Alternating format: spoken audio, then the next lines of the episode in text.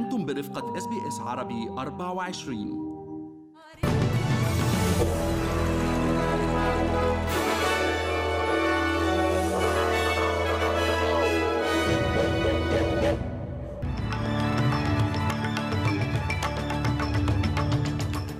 عناوين النشرة. بعد أسبوع من وقوعه عدد ضحايا الزلزال في تركيا وسوريا يتجاوز الخمسة وثلاثين ألف قتيل ومساع دولية لتسريع إيصال المساعدات إلى الشمال السوري. الحكومة الفيدرالية تتعهد بإنفاق أكثر من 400 مليون دولار على برامج لتحسين مستوى معيشة السكان الأصليين في الذكرى الخامسة عشرة لاعتذار راد للأجيال المسروقة. عباس يطالب بدعم دولي للفلسطينيين والحكومة الإسرائيلية تعلن عزمها على أطفاء الشرعية على تسع مستوطنات في الضفة الغربية المحتلة.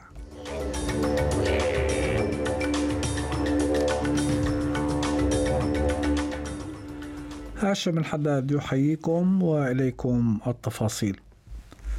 أفادت حصيلة جديدة غير نهائية بأن عدد ضحايا الزلزال المدمر الذي ضرب قبل أسبوع مناطق في جنوب تركيا وشمال سوريا وصل إلى 35 ألف قتيل وهي حصيلة قد تتضاعف وفقا للأمم المتحدة التي حذرت من أخفاق في إيصال المساعدات إلى الأراضي السورية.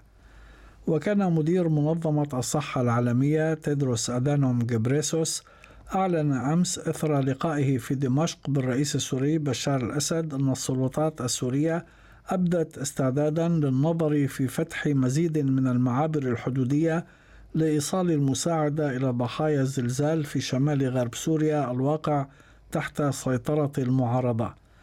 وألحق الزلزال أضرارا بمنطقة معبر باب الهوى وهي نقطة العبور الوحيدة حاليا من تركيا إلى مناطق المعارضة. ورغم أن المساعدات عادت إلى التدفق عبر المعبر منذ يوم الخميس الماضي تتزايد الدعوات لفتح نقاط عبور حدودية أخرى من أجل تسريع إيصال الدعم الضروري. وأشار وكيل الأمين العام للأمم المتحدة للشؤون الإنسانية ومنسق الإغاثة في حالات الطوارئ مارتن جريفيث في تغريدة أطلقها أمس إلى أن الوكالة الأممية خذلت حتى الآن الناس في شمال غرب سوريا وهم يشعرون عن حق بأنهم متروكون داعيا إلى تصحيح هذا الأخفاق بأسرع وقت.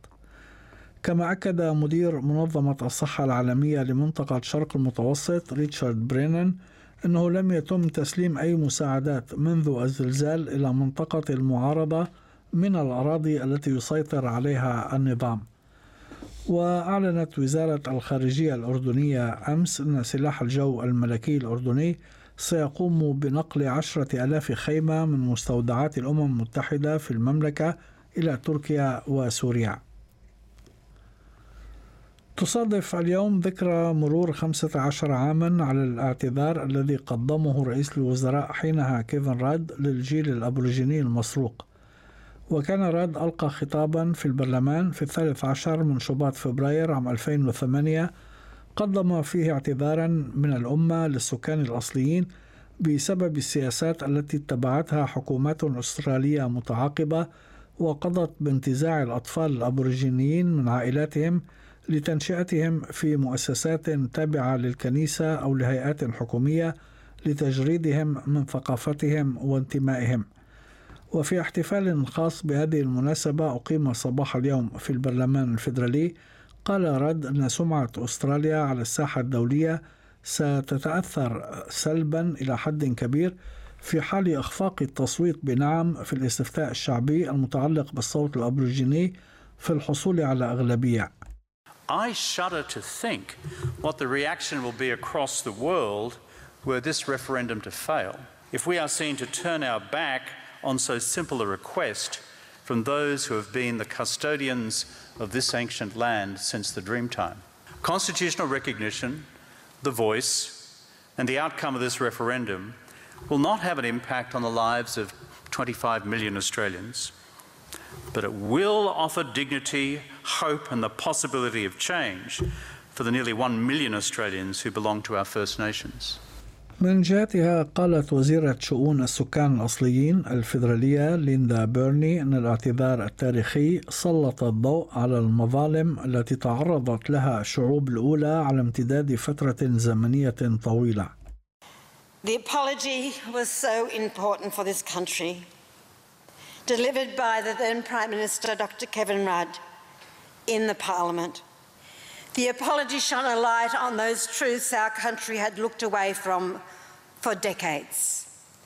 The dispossession, the murder, the removal, and the discrimination that went unchecked for so long. وقدم زعيم المعارضة الفيدرالية بيتر داتون اعتذارا للسكان الأصليين بسبب مقاطعته لخطاب راد عام 2008 مشيرا إلى أنه أخفق حينها في فهم الأهمية الرمزية للاعتذار لتحقيق المصالحة الوطنية. I failed to grasp at the time the symbolic significance to the stolen generation of the apology. It was right for Prime Minister Rudd to make the apology in 2008. It's right that we recognise the anniversary today. It's right that the government continues its efforts, and in whatever way possible, we support that bipartisan effort. إلى ذلك أعلنت الحكومة الفيدرالية اليوم أنها ستخصص 424 مليون دولار في إطار برنامج ردم الهوة بين السكان الأصليين وبقية المجتمع وسيستخدم هذا المبلغ لتمويل مشاريع صحية وتعليمية وأخرى تتعلق بالإسكان في تجمعات السكان الأصليين في المناطق النائية انتقدت المعارضة الفيدرالية اليوم قرار الحكومة المتعلق بالسماح لتسعة عشر ألف شخص من طالبي اللجوء الذين وصلوا إلى البلاد قبل العام 2013 بالتقدم للحصول على إقامة دائمة. وقال المتحدث باسم المعارضة لشؤون الهجرة دان تيان أن هذا القرار سيعتبر من قبل مهربي البشر مؤشرا على ضعف الحكومة في مجال حماية الحدود. Now, the people smugglers will see this as the government being weak on border security, so they will test them. Now, what we need to see from the Prime Minister today is for him to come out and say quite clearly that the boats won't start again, and he gives that guarantee to the Australian people. And also, he should release the briefing that he's been given on this. تقدم النائب الفيدرالي المستقل أندرو ويلكي اليوم بمشروع قانون أمام البرلمان يرمي لتعزيز الشفافية والمحاسبة في التبرعات السياسية في البلاد وقال ويلكي أن هذا القانون ضروري في ضوء السلسلة الأخيرة من فضائح التبرعات السياسية The bill I've tabled today would implement deep reform of political donations and political expenditure. It would bring the laws much more into line with community expectations, uh, and it would be much more about people knowing who they're voting for, knowing who's bankrolling them when they cast their vote, and being able to vote much more in the public interest than uh, the corporate interest of corporate Australia. ويتضمن مشروع القانون بنودا تحظر على المرشحين والأحزاب السياسية تلقي تبرعات من قطاعات معينة كشركات الطاقة والتعدين والمقامرة وشركات التبغ. دعا رئيس السلطة الفلسطينية محمود عباس أمس في كلمة ألقاها من منبر الجامعة العربية في القاهرة التي دعت إلى عقد ما أطلقت عليه اسم قمة القدس على مستوى وزراء الخارجية دعا إلى حماية الفلسطينيين في مواجهة إسرائيل التي تجاوزت كما قال كل الخطوط الحمر فيما يشهد النزاع الفلسطيني الإسرائيلي تصعيدا متزايدا. وعلق عباس على موقف الرئيس الأمريكي قائلا أن بايدن يقول أنه يساند حل الدولتين ولكنه لا يفعل شيئا. وأضاف أن الفلسطينيين سيتوجهون في الأيام القليلة القادمة إلى الأمم المتحدة. وعقد الاجتماع بحضور الرئيس المصري عبد الفتاح السيسي والملك الأردني عبد الله الثاني اللذين شددا على تمسك بلديهما بقرارات الشرعية الدولية فيما يخص الوضع في الأراضي الفلسطينية. تؤكد مصر مجددا موقفها الثابت إزاء رفض وإدانة أي إجراءات إسرائيلية لتغيير الوضع التاريخي والقانوني القائم لمدينة القدس ومقدساتها. ونعيد التأكيد على أن الحفاظ على فرص السلام على أساس حل الدولتين يتطلب وقف كل الانتهاكات الإسرائيلية والاقتحامات في المسجد الأقصى المبارك. على صعيد آخر أعلنت الحكومة الإسرائيلية أمس في بيان أن مجلس الوزراء الأمني المصغر قرر إطفاء الشرعية على تسع مستوطنات في الضفة الغربية المحتلة ردا على سلسلة هجمات في القدس الشرقية أسفر أحدها عن مقتل ثلاثة إسرائيليين دهسا يوم الجمعة الماضي. وأضاف البيان أن المجلس الأعلى للتخطيط في الإدارة المدنية سيجتمع في الأيام المقبلة للموافقة على بناء مساكن جديدة في المستوطنات القائمة في الضفة. وأشار إلى أن مجلس الوزراء الأمني اتخذ إجراءات أخرى في إطار المكافحة الحازمة للإرهاب بما في ذلك تعزيز الانتشار الأمني في القدس.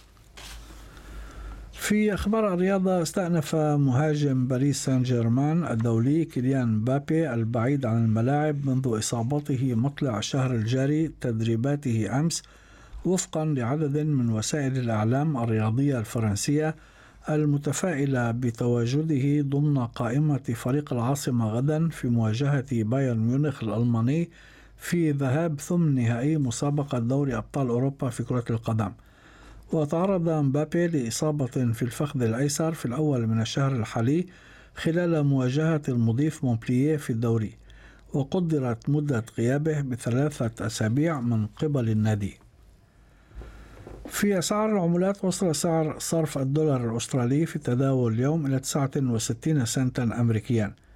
حالة الطقس المتوقعة غدا في أديلايد مشمس 28 درجة بريسبن ممطر وعاصفة محتملة 29 هوبارت غائم جزئيا 23 داروين غائم جزئيا 32 بيرث مشمس 27 درجة ملبون غائم جزئيا 23 سيدني ممطر 25 وأخيرا في العاصمة الفيدرالية كامبرا غائم 23 درجة.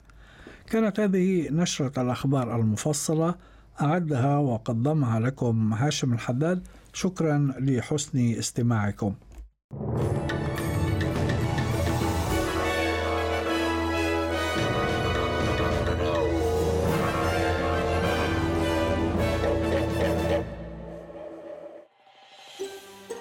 تريدون الاستماع إلى المزيد من هذه القصص؟ استمعوا من خلال Apple Podcasts، Google Podcasts، Spotify أو من أينما تحصلون على البودكاست